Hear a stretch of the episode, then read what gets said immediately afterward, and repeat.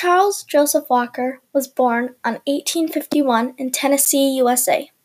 He grew to become a successful advertiser and he met Madam C. J. Walker in 1906 and got married that same year.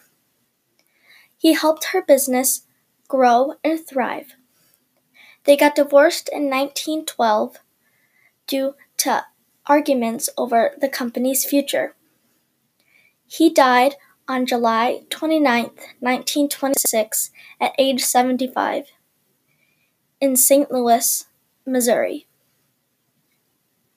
He is buried in St. Peter's Cemetery.